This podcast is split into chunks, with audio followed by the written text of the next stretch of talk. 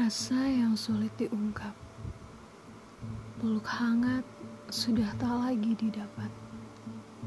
Biar dia berlalu seperti angin.